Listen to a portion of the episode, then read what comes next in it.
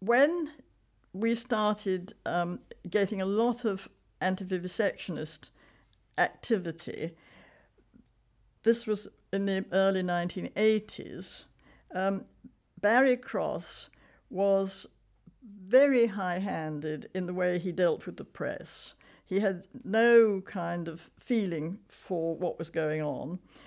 Um, and he made very unfortunate mistakes um, when, for instance, a local paper, which was fairly neutral on it, asked for some explanation of what we did he just said, oh, well, the public is too ignorant to understand. It's not worth me wasting my time trying to explain, you know, what we did. And so, quite naturally, this really um, annoyed the press.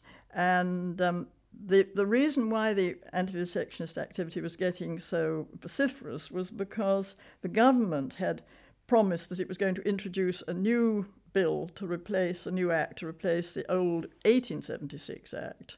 Um, and so the anti vivisectionists, the animal lobby, wanted to get their say in. And they became very, very um, militant at that time. Um, and of course, Barry's remarks had made us quite a target for this sort of thing. And we had marches and we had demonstrations and we had all sorts of things. And because of my work with the Physiological Society, when I'd been helping, uh, looking into the question of what was going to be licensed and what wasn't going to be licensed, things like that, um, Barry decided that they needed an information officer. Um, and so he took me finally out of the lab and put me into the library, maybe be information officer, um, and deal with all these um, requests and telephone calls and letters and what have you.